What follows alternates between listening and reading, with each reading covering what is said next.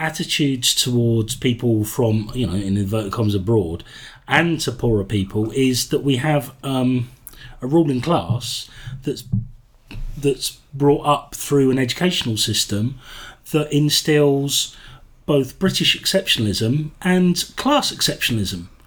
So, you know, you, look at the you look at the um, sort of the elite, maybe in the Conservative Party, who've all gone to Eton.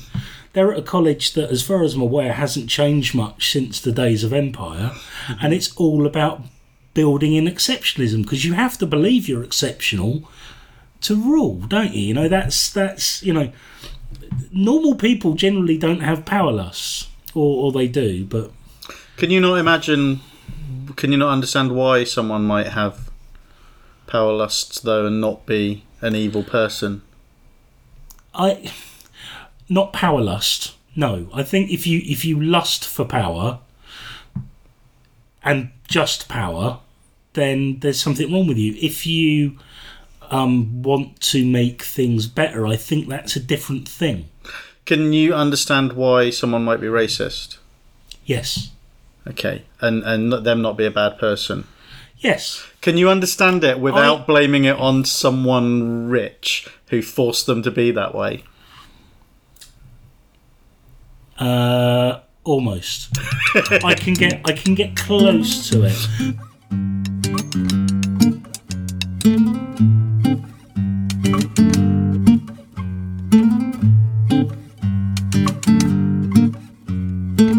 But I mean, I, I'm still I, I'm very caught up in in this country and our colonial past, and the fact that we we have a, a, a system that that breeds in this this um sense of exceptionalism, like I say. So, kind of yes, but no.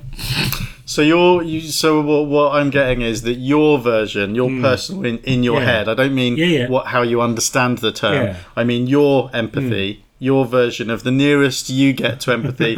it's just a really sophisticated and vaguely benevolent sort of left wing ideology. Yeah, that's, what it really is. It isn't. It isn't actually empathy. It's just It's just I'm just right on. That's, that's what it you just, you just Yeah, I watched a lot of uh, Saturday Live with Ben Elton in the eighties. Which, I, do you know, if I really analyse it as well, I, eighties left wing comedians inform more of my political opinion than is right. I mean, if I, definitely remind me of Kevin Turvey Yeah. quite a lot. Good. but yeah, if I'd gone to Eton, I'd definitely I'd hate everyone. I'm not. I'm not knocking it. I happen to agree with what you were mm. saying. It's But just. the- it's just that we were talking about how people aren't in how humans aren't innately em- don't Empathy, innately have yeah. empathy. Yeah. And you turn that into a history lesson. Yeah, I did, but you know that's me.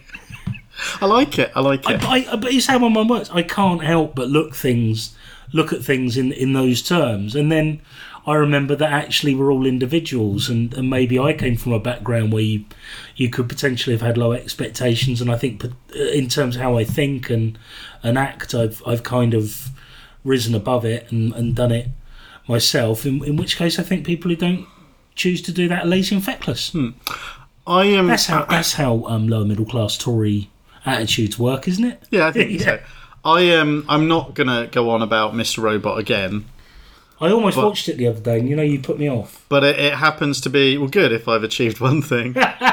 um, it's uh, but uh, it is it is one of those uh, things because it, it's kind it's kind of relevant because we've just had bonfire night, and so I imagine there were lots of people wearing uh, V for Vendetta masks, I went. factory made V Vendetta masks. I'm guessing. I went to a. Um, uh, this is, of course, is anecdotal. Mm-hmm.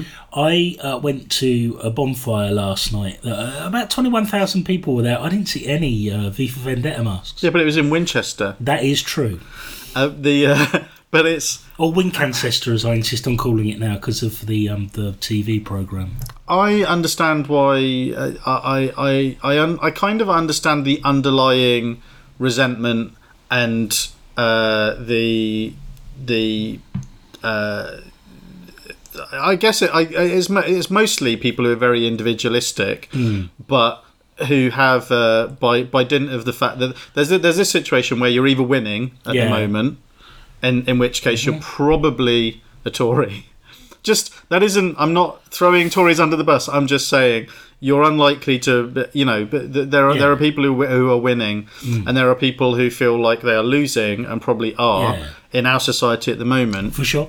And I think a lot of the people who are losing are probably aligning themselves with, uh, and they might not even be able to help it. They're probably aligning themselves with uh, uh, much more liberal or libertarian or or, or left wing uh, uh, stuff like the F Society. Um, uh, uh, the superficial V for Vendetta Yeah. anonymous thing, who, if they were winning, would be on the complete other side of that line. Mm. You know, I think that like there are an awful lot of people who probably are actually quite selfish Yeah. and stuff like that, but who are still donning a lot of those cultural trappings because they are angry because they're losing out, Mhm. and that's the direction that all of the other people who Yeah. a lot of the other people who are losing out are heading in. I think actually the same is probably. Where's the coaster? No, it's just uh, the guinea pigs come out. I just want to prove. Oh, it, hello. I just want to Hello, prove it was pig. alive. Um, I, I think actually, uh, it's probably naive of me, but I actually think that that's uh, the reason a lot of people start heading towards UKIP and people like that as well, because both of those groups appeal to. Like the idea that the people in charge don't care about you and blah Uh-huh. blah blah blah blah.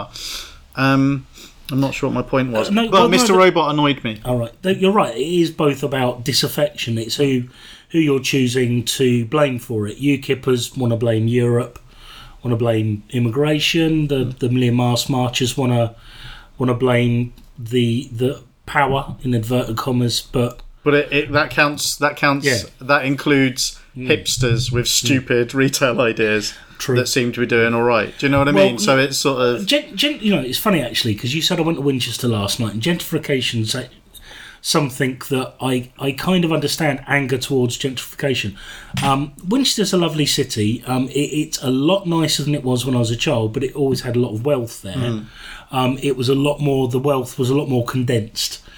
Um, at that point, you basically, I think I've described it before. You have like an inner circle, like the older part of of Winchester, very very wealthy, and then you have estates around the edge of it, newer newer estates. Like mine was built in the 1930s, no earlier than that, I think. But um, where there were predominantly council homes, so you had like the poorer people lived on the edge of town, and almost like the reverse of big cities.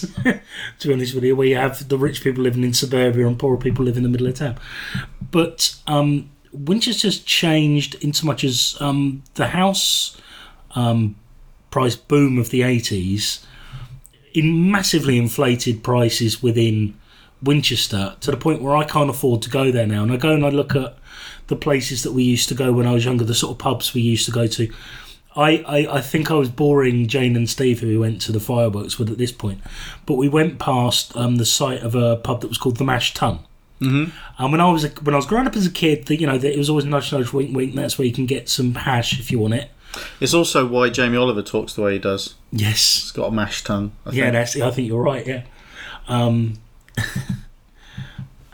and and uh, when I got older, it's where I chose to hang out 'cause it's where the people who had you know quote unquote, it's where the punks and the the deadbeats and the pillheads all went. You know, it's it's because it was our little den. Everyone knew what the score was in there, and they could just get on with it. And we walked past it last night, and it's a lovely tapas restaurant. Mm-hmm. And it, that's there wasn't enough money in the town to support all of the nice restaurants that you see now. So all of the dives have been bought up and, and turned into restaurants. So it's a very They're probably being run by people who used to go to the dives. oh more than likely, yeah, absolutely. I, I wouldn't be surprised. I think the person who owns the tapas bar dabbled in it a little bit, although I believe they are uh, related to a uh, local local radio celebrity uh, whose name I'm not going to mention, but who was a friend of my dad's. Didn't Keith Allen? Doesn't Keith Allen live in Winchester or I have something so. to? Apparently, he used to go in an ex girlfriend. An ex girlfriend of mine used to own a pub. Mm-hmm. Oh, co-own a pub in Winchester, and and they, she definitely used to talk about him going Which in there. one? Uh, there's only one Keith Allen. Oh, which ex girlfriend? No, which pub? Oh, the there's one really near the train station on a corner. Oh right, it the Albion or Yeah, the something? Albion. Yeah, I think. Yeah, I never used to go in there. Isn't that funny? Um, I Too far out of town. yeah maybe. I mean I don't know really. Uh, but were there many casting your mind back to this counterculture place? Yeah. Um, were there many foreign, pe- you know, people who look a bit like me or darker? Were there any foreign? Were there many black people in Winchester back then? Oh God, no! I mean, there were there were a smattering of Asian families, and then you had Presumably they owned what? Takeaways and no. Well, we, we had a doctors and. we had a few Asian families live on our estate, Uh, um, and uh, there was one. Uh, my my primary school was so white. I remember there was one Asian kid who was uh, Vietnamese. His parents were Vietnamese boat people. Mhm.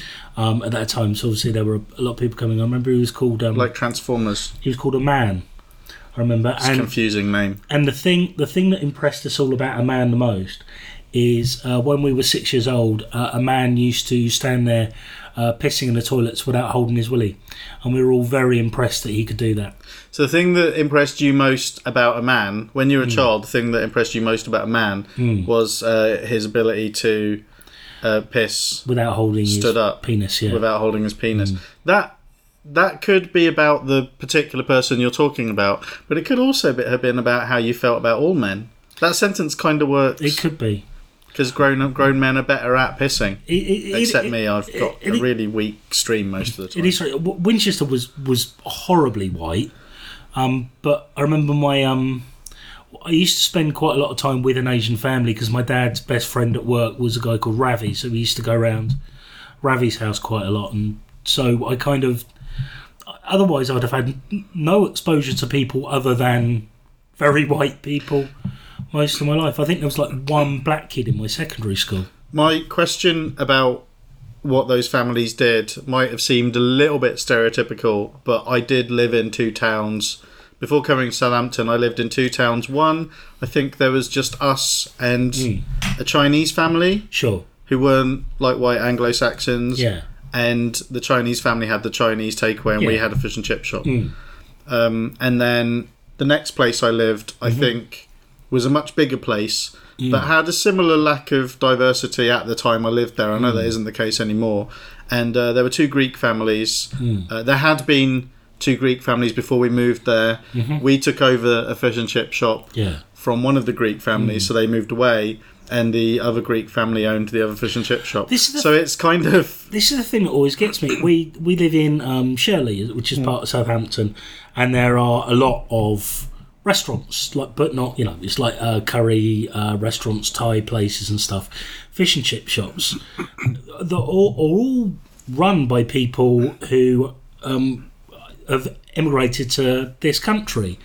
But what always I find remarkable about that, it, it belies the myth about the lazy, benefit scrounging immigrant. It's like, no, they're working in really hard jobs, running their businesses, trying to make something of themselves. It's, it's and it's like when when people buy into that that whole, you know, people who emigrate to this country want to do so to take our benefits, which isn't true. They want to go to Germany and Sweden where benefits are much more generous. And, and in fact, most of them do want to go to Germany and Sweden because life is generally better there. They don't want that's why to the guys from UK. We the Same Pet went there. That's that's right. Yeah, you're not wrong. but the evidence is right in front of you every time you go out. Well, I mean, that's a. In a lot of the cases you're talking about, they own the businesses as well, so it's not like they're stealing jobs from No, anyone absolutely. because they're. generating them in many cases. And I mean, certainly in my family, there was a certain. uh, It's not just a work ethic, but it was the idea of owning your own business and working for yourself was Yeah. quite ingrained into my my uncles who came over in the Sure. um, 60s to, to the point where only one of my uncles didn't end up doing that. Right. and he and he literally went completely the other way and Benefit started no and started working um, like working for local government and and working in in uh, social services and stuff like that. Very noble. So he was complete. You know, the rest of them all went and started their own businesses, Yeah. and he he uh, went to work work within the community a lot. Um, and he had a trade. He's got a trade and stuff as well, but um, which actually is a really traditional. Like you're having your trade and you're Yeah. being able to do that stuff. That's a really traditional way of thinking everywhere. But certainly when Mm. they came over in the '60s, I think maybe the mentality was starting to die off a little bit among like lo- uh, actual British people. To be fair, it's the mentality I grew up with. Because you know, I and I did. I became a chef. I, I you know, it's most people I knew. I, I remember I've spoken before. You know, sort of career advice. It's not going to university. It's like okay, so you're going to go to technical college, Hmm. get yourself a trade. How I wish I'd got a more practical trade than cookery, though. I was raised by narcissistic hippies, so the idea of having a trade was just never on the table. Mm. Oh, But the idea of working in their cafes Mm. or their cafe or fish and chip shop Yeah. was so o- on that Scarlett's in trouble then, isn't she? Because I'm a massive narcissistic hippie. Are you a narcissist? I Yeah, like. I like to stand in front of a full length mirror, smoke drugs, and tuck the penis behind my l- legs and say, Who's a lovely hippie? I know that you do not love looking at yourself in a mirror because I've been in a hotel room with you. I hate it, yeah. I um, I'd be interested to know if any of our listeners are qualified. I would like What, to know qualified what narcissists? qualified uh, psy- psychologists, I guess. Yeah. Um, I always get psychology, uh, stalactites, stalagmites, and Yeah. psychologists, psychiatrists. I always get them mixed up. That's all the same. Uh, and it doesn't matter. You could tell me now. Yeah. You could teach me a mnemonic, Okay. and uh, and I still wouldn't remember it in two days' time because that's just my brain. Isn't it one of them they do it lying down, the other one they do it from the ceiling or something like that? Yeah, I think uh, stalactites uh, lie on their backs with the cocks in the air. Yeah. Stalagmites lie on their fronts with the cocks in the sand. I think Okay. that's how it works. That's my mnemonic device. Doesn't make any sense. No, it doesn't work either, but it's good. But um, uh, I mean, I can't remember how we got onto Winchester. I like Winchester Fireworks. though. They have a big firework display. Very, yeah, really impressive. You've It's uh, nice. listener, you are listening too. You haven't tuned into anything because that isn't how it works anymore. Well- you are listening to two grown men. What if um, someone's listening to this on an iTrip? What's an So one iTrip? of those um, like uh, FM um, broadcasty things that you plug into your iPhone. Then you have to tune a radio in to listen to it. Oh, that seems like a lot of work. No, I've got one. It's very easy. Why don't they just get it off the 4G, off the E EE 4G? W- what straight to your car? Look, I don't really understand any of what we're talking about. I just wanted to bring up the fact that the I had two really annoying consumer. I I had to realise this week. Um, You almost introduced a podcast. yes, so I'm really this pleased is I this is you. this is two grown men. Uh, we haven't had an episode for a couple of weeks, uh, so Sorry, sorry about fault. that. You need to apologise to one very specific person Yeah, who sorry, has complained. Yeah. Um, but still, back off. Don't give me too much hassle, okay? Because I um I'm trying really hard. It's not easy going to work and doing podcasts. go on, go on, do the do the thing. And I'm mentally ill. And I've yeah, I've got a men- I've got a mental health problem. I've got a, a, a mental worry. I might just I might just start crying uncontrollably Yeah. right now. I'm not. I'm I'm, not I don't know why I'm mocking you. I nearly started crying this week over buying a pair of trainers. I'm not going to get my semicolon tattoo done now. Although it's not all about the semicolon. There's stuff there too. Um do you know that colon in Greek means uh asshole? Actually it kind of means Everything means asshole in Greek. colon kind of means asshole in English as well. Yeah. Or uh, not it's more specific than that. It's up the Yeah. up the butt stuff. Which everything in Greek is up the Yeah, butt stuff. everything in Greek is up the butt stuff. I almost did. Uh, I, I worked with a, a Greek separate lady, and I almost did that joke that I told you that Stephen Fry recounted about the Greek and the Roman arguing, and they end their you know about the great achievements of their cultures, and and the Greek man says we invented sex, and the the Roman man says yes, but we invented it with women. I didn't think she'd appreciate it. No, no. Well I mean she was a lady. She is a lady. Yeah, Okay, so I mean, I don't know how that plays. Stephen Fry basically can say whatever the fuck he likes, can't he? yes, yes, he can. Because what? Because he's famous and beloved, or because he's gay, or what? What? Are the, what? What? Where? Where did he get the special powers I from? believe it's because he's a director of uh, Norwich City Football Club. All right, okay. Yeah. Uh, I don't know what that means. That's a sport thing. So, uh, Well, yeah. you so understand the concept of being a director of an organisation, sure. does that mean he uh, he is the one? He takes what the scriptwriter for the football team has written, and then he films it in a way that he chooses to film. That is exactly what that means. Right. Okay. So, um, I this is two grown men, and you have been listening to it for about for about twenty minutes already. Probably. This episode's probably nearly done. Unless you actually. listen to it on double speed, in which case, 10 minutes. ten minutes. Um, You're just trying to confuse people. Yeah, if they're listening to it on double speed, that sounds ridiculous. James and I have been doing podcasts in in the absence of the of of two grown men. We've been doing we have issues. I turned up for one. Yeah, well that that counts, and I've done. And I, it seems like I've totally forgotten how to do this one. Oh, uh, you can listen to all of the previous episodes at twogrownmen.net. That's the thing you can do. Yeah, if you want. Uh, we don't always talk uh, about class without really having prepared anything. Sometimes we talk about children, which is the whole point of. I can talk about class podcast. in an educated manner for hours. uh, uh, we yeah we also But talk that's about only because that's only because the the the uh, the rich have kept me down. yeah is that why Yeah, um I uh I, the, the Jamie uh, Oliver uh, a few weeks ago released uh, a statement complaining about some anal discharge. complaining about how how poor people spend their money on food. But one thing he said was that alongside your the, the I read it and I thought, and maybe I'm just too focused on the identity politics and, and, and culture and stuff of everything. I'm doing things with my hands for James that the, the, the, the listener can't hear or see.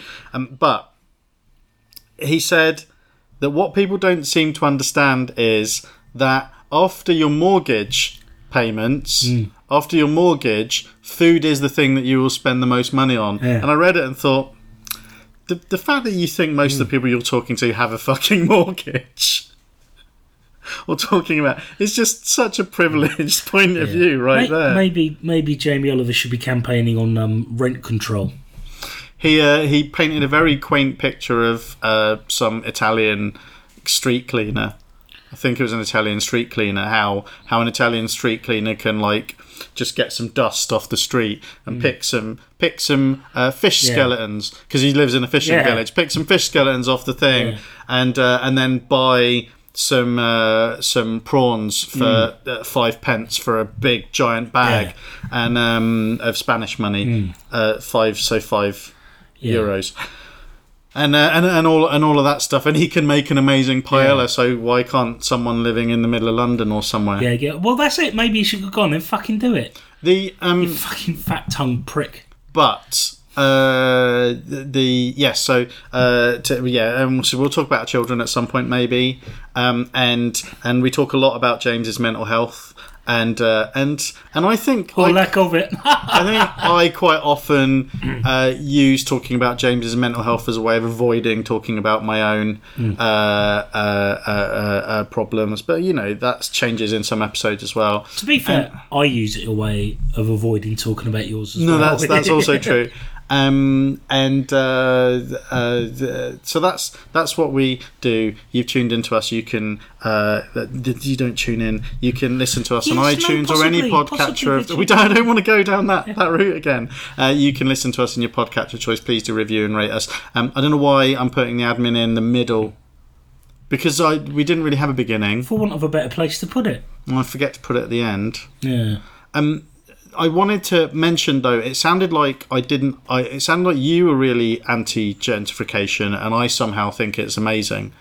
I don't. I don't know if that's actually something that was said or if it's just how I feel. I just want to say I do understand why people don't like gentrification. It's just that with a lot of the uh, campaigning against gentrification in parts of London at the moment, I'm I'm reading some of the some of the stuff. I think there was a um, a, a, a, an organisation that has the word "fuck" really prominently in their name, um, and I was reading that and thinking, you know, it, it's a it's a bit like when Americans, when white Americans complain about immigrants coming over, Yeah.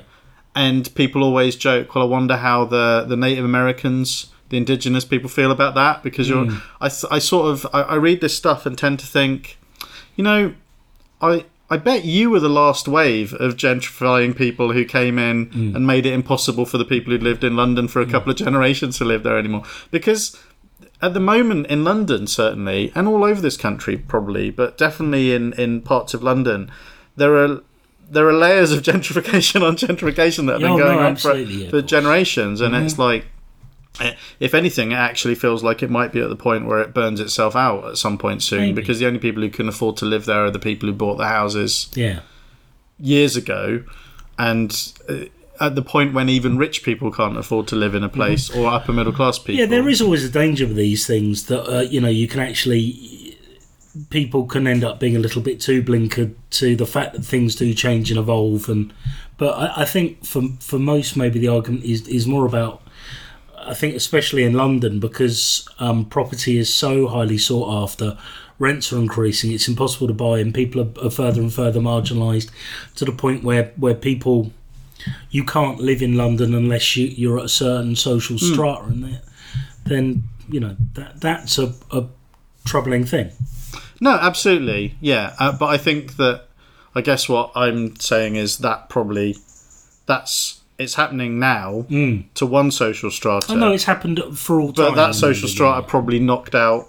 I'd, I'd be I'd be surprised th- mm, if if there are that you know. I, don't know how many families are being displaced now. But but yeah, I mean you can probably you can probably look at the way that London's evolved. So mm. it's sort of it's it's like an onion, isn't it? And adds an extra layer each time certain groups push other groups out. Mm. So I think the problem we're getting to now is is where else can they go? London's pretty huge. I think I think North London's still pretty much taken over by Greeks, though. well, I think we, Greeks have a lot of North London. that'd be fine. Come the referendum in two years' time, we'll send them all back home, and that's where the poor people can go and live. Okay, Palmer's Greek, Wood Greek. That's what they call them. All right. Um, at least I think that's what my family calls them. It's funny, you know. I, uh, uh, the the question of diversity is really strange because I went. I, we might have talked about it before, but the two towns I lived in, where we were the only one of the only couple of foreign families, was after living in a town um, called Peterborough, where I don't know if it was the case for the whole town, but the secondary school I was at was.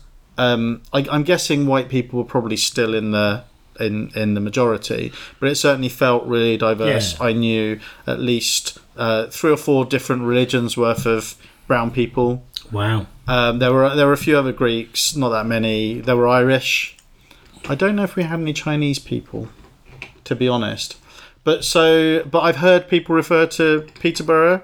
Uh, I've heard people refer to Peterborough in recent months as being a really racist place, All right. or having. And what I suspect happened was they might have had a prominent news story about the BNP or something there. But actually, I- I- when I'd been in Southampton for a couple of years, in my second year, I lived in a house with um, a a woman and her younger sister. They were Indian, I think, and uh, the uh, older sister was a journalist or something. And in in Southampton, the the place where most of the students with no money ended up living was also the place where all of the Indian families ended up Sure. settling together. Um, maybe what fifty years ago, when when there was a, a big influx of immig- uh, immigration. I it- it's it's always hard to. I think that was where they were put as much as anything Yeah. else, but also I think uh, the the community probably like moved together. But it's also got a huge. It also had at that time a huge problem with prostitution, a huge problem with drugs because it's also where loads of like skint people lived as well. I guess. And I'd only been here maybe a year when we uh, there was a big problem with um, the Jewish part of the cemetery Mm-hmm. being desecrated Oh, yeah, I remember. And uh, and also in and I probably wouldn't have heard about this if I didn't live in the middle of that town, uh, that part of town. Yeah. In fact, I don't know if I'd have heard about this even if I'd lived with other students in that part of town. Um, but people, uh, Asian families, were having like stuff put through their burning rags put through Yeah, their. Uh, letterboxes and stuff. Sure. I don't know if it even made the local paper. To be honest, I knew about it because um, I knew about it because I lived with someone Sure. who was very active in that community. And um, it, on the one hand, that's interesting because all of my fellow students were just talking about how they got mugged all the time. Mhm. Like even people who lived in St Mary's, where I'm talking about. Uh, th- what was, as far as they were concerned, the culture of the area was it's not very safe to be walking around at night. That you get mugged if you're a student and stuff like that. While at the same time, all of this um, racial stuff was happening as well, and th- they're sitting like living next door to each other and completely oblivious to what's going on. I um I started a job in that area in 2001. The week before I started, a sales rep um, who'd, who'd visited the place I was working at was stabbed in the car park. Um, survived, but it was it. Although strangely, I, I, I've stopped working there now. But by 2014, it was quite clear. You know, the, the the community had made still not the nicest part of town, but the community have ma- made, made massive strides in terms of it being a much nicer, more pleasant place to be. You know, it's Oh, absolutely. It's just, um, and I think that was starting to happen even by the time Yeah. I moved out because I lived, I lived in and around that area for most of my first few years uh, in Yeah. Southampton, um, and what's weird is it's probably safer now, but I feel weirder walking through it because I don't live there anymore. So and we're- we're older, so we're less able to defend ourselves. well, or or yeah, or just less confident.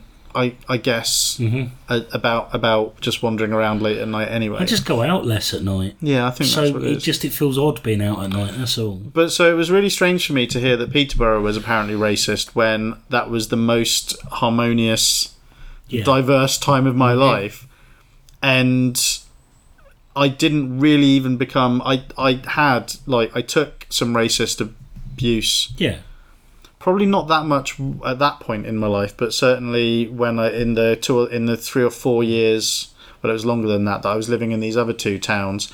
People would people always picked on me, but when I lived in these less diverse towns, the nature of that, the the abuse I mm-hmm. took, became uh, about uh, about my name or about uh, the fact that I wasn't English, or do you know what I mean? And, Yeah, yeah. and um, so I, I've always kind of seen that as well. It's just they were going to be horrible to me regardless. That just happened to be the ammunition that they had at their disposal because they weren't that smart most of the time.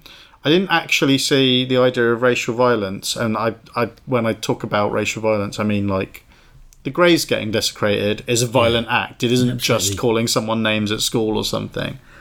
Um, and the the stuff through the letterbox and stuff. I didn't see any of that until I got to Southampton, Mm-hmm. There- which I think people think of as a much nicer place than there was an arson attack on the synagogue near where you used to live as well at that time. I remember. Mm, probably, yeah.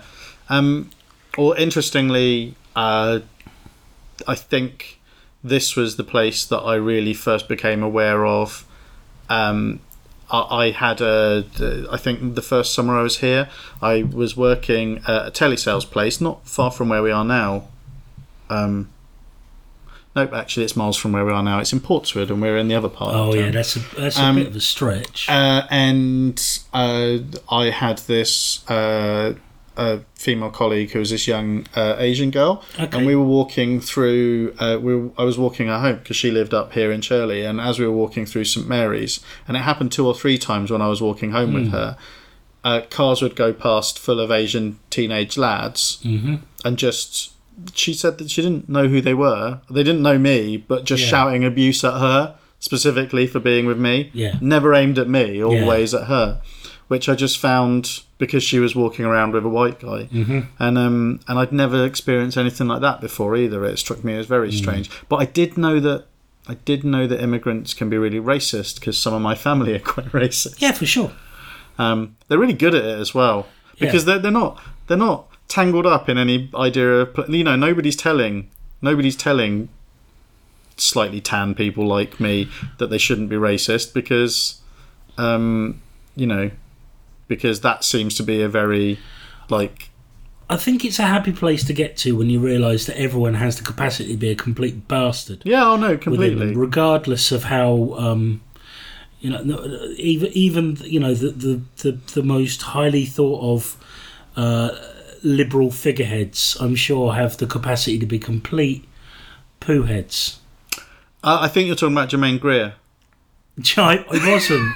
oh, I really. Oh, I think we we would we won't talk about that loads, but but James and I were talking about that a little bit before we started recording, and I just not- reiterate the point. I, it means we're progressing hmm. if the people that were icons have pro- progressed before are now out of date and. Hmm.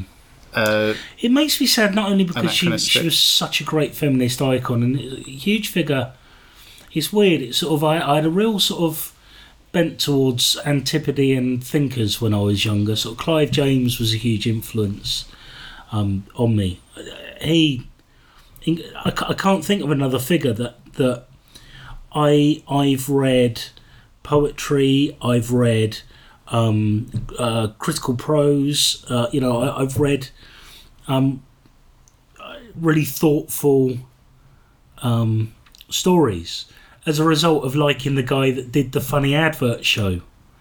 And I, he, I owe so much to him in terms of broadening my my horizons.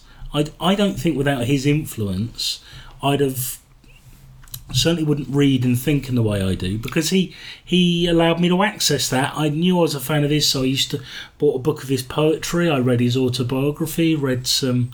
He never disappointed, though, did he? Um, I think he can be well something. Um, Is I he don't know. alive still? I can't remember. He is, yeah. He's not meant to be. No. you remember a couple of years ago, he was doing sort of valedictorian um, uh, interviews because his his cancer was Oh yeah. um, oh. going to take him, but he's he's um, lived well beyond his prognosis, which is great. You know, um, I, I think if you look back at some of the TV shows he did um, in the eighties, his attitude towards women hasn't been on point um, uh, for all time. Jay Edidin, in Yes. response to um, who, who uh, came out as trans recently From Explain the X Men. from Explain the X Men, um, very recently actually, Yes. and congratulations to to Yeah. them to them for that.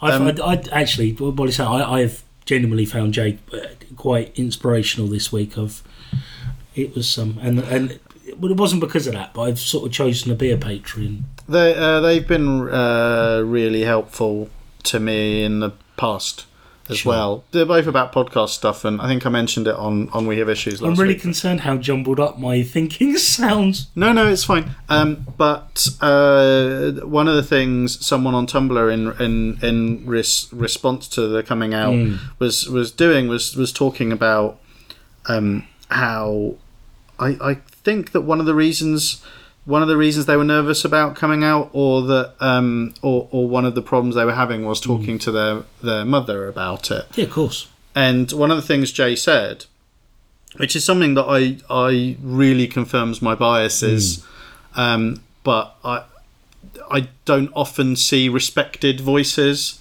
saying Yeah. this stuff.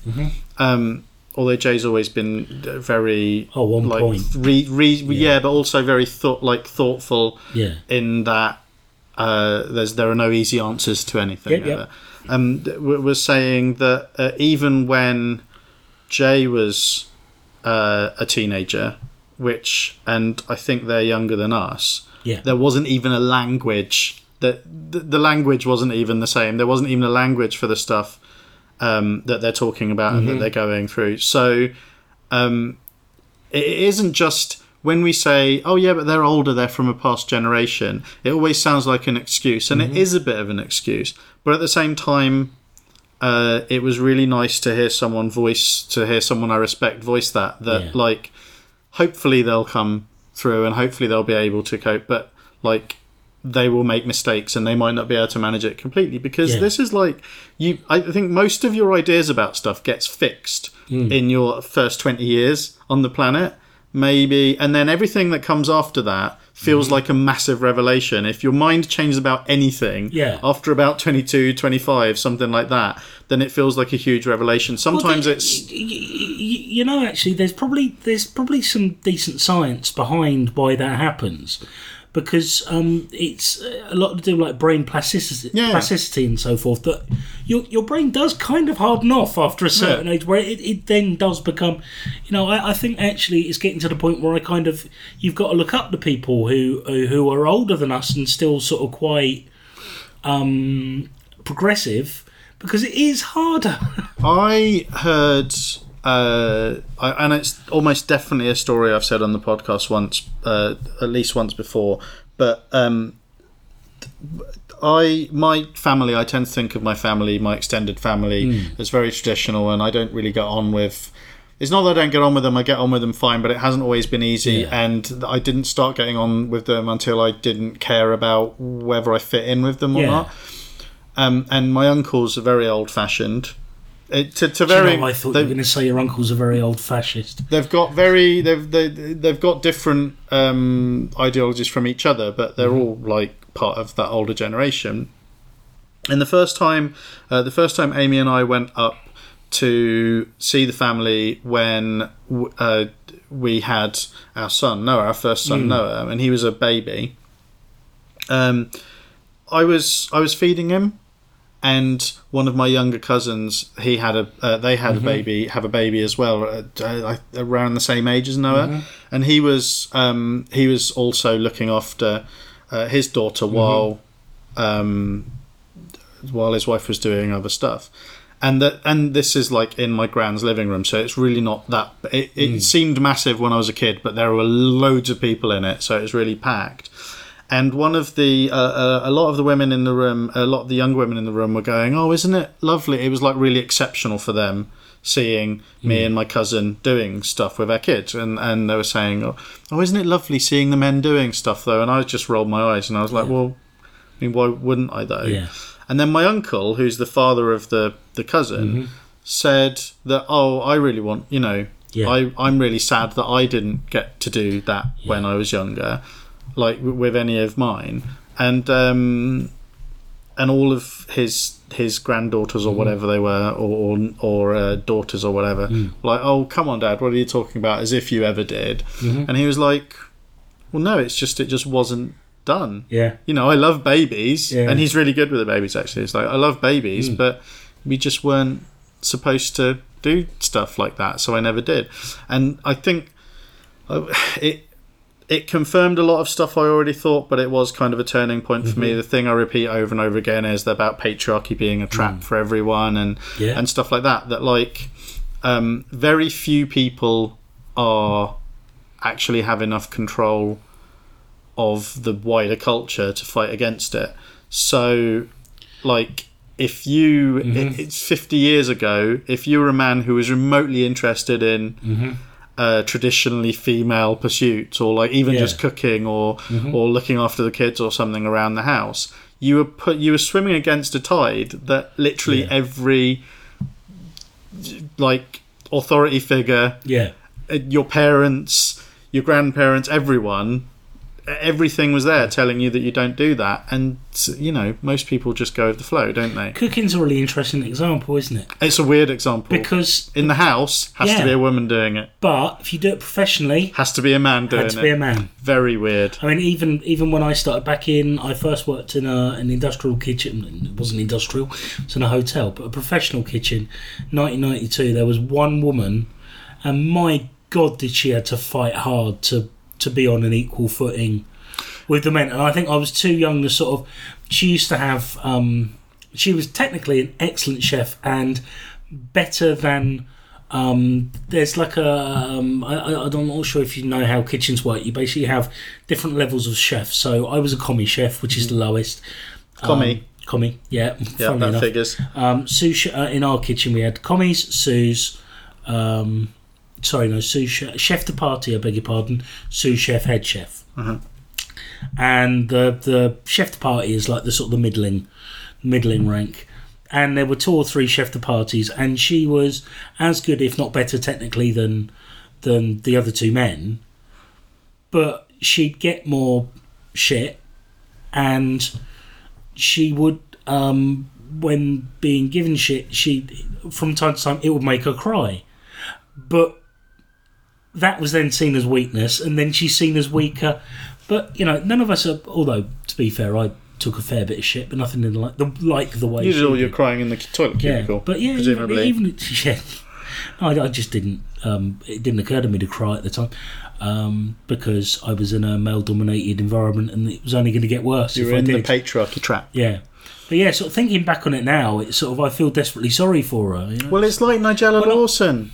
Hmm. She's the only really famous cookie person who's female that I can think of.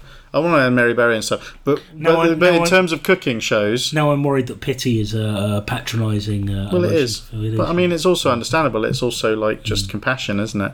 I think um, the, the, the, the, immediately, I think that whenever you see a Nigella Lawson Hmm. TV show, or whenever she's writing her recipes, or like you read Hmm. one of her recipes, There's loads of stuff in there about uh, the TV shows are always set in a kitchen, like Yeah. a home kitchen. Oh, very much a domestic setting, isn't Whereas it? MasterChef and Gordon Ramsay and all of those shows are like kitted out as Hmm. Yeah, oh yeah. restaurant-y things. So Oh, they get to be restaurant chefs. MasterChef makes me want to break things.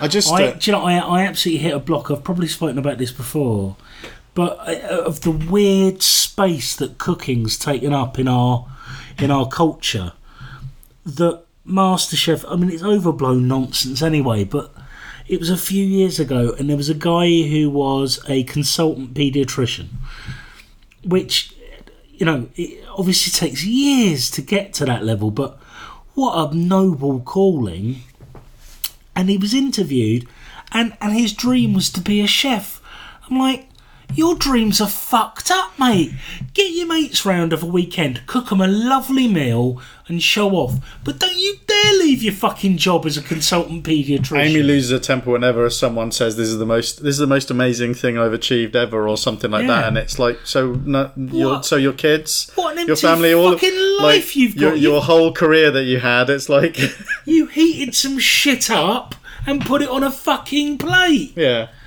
fuck off. And I love cooking. I really love it. It's one of my favourite things to do.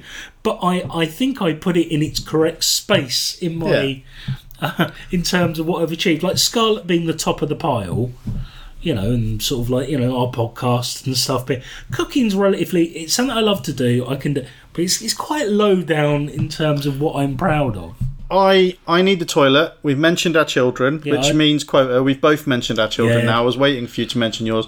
I've thought about Nigella Lawson, and we were going to talk about procrastination this episode, but I think we'll we'd better do that in the next episode. Well, we've procrastinated so much. That Yeah. that's what you were getting at, and I've just Yeah, that was of- the joke. You were being subtle, and then I yeah, just no, of, it's it's fine. You It's, just go it's ahead. like it's like the time you were talking to Ben Goldsmith all over again, isn't it? when was I talking to Ben Goldsmith? You were having a, a conversation with him uh, a long time ago about um, the the McCanns, Oh yeah, and I jumped in with a very binary action that really didn't help your cause at all. oh that does sound like me, It- it- and I do think about the cause a lot. Sounds like me as well. I'm afraid I might have dumped in with something as stupid and unsympathetic as, "Well, I wouldn't have left my child alone." Which isn't fucking helpful, is it? Oh, thanks a lot. That gets our fucking child back. Thanks for that. Thanks I- for not having any fucking empathy at all. I, I wouldn't have left my child like that. No, but I- but I've got a child now, so I can say uh, without a doubt what I wouldn't do, and that is one thing I wouldn't do. We I need to go to the toilet, James. I wouldn't do it either. Say goodbye, James. Say goodbye. Bye bye.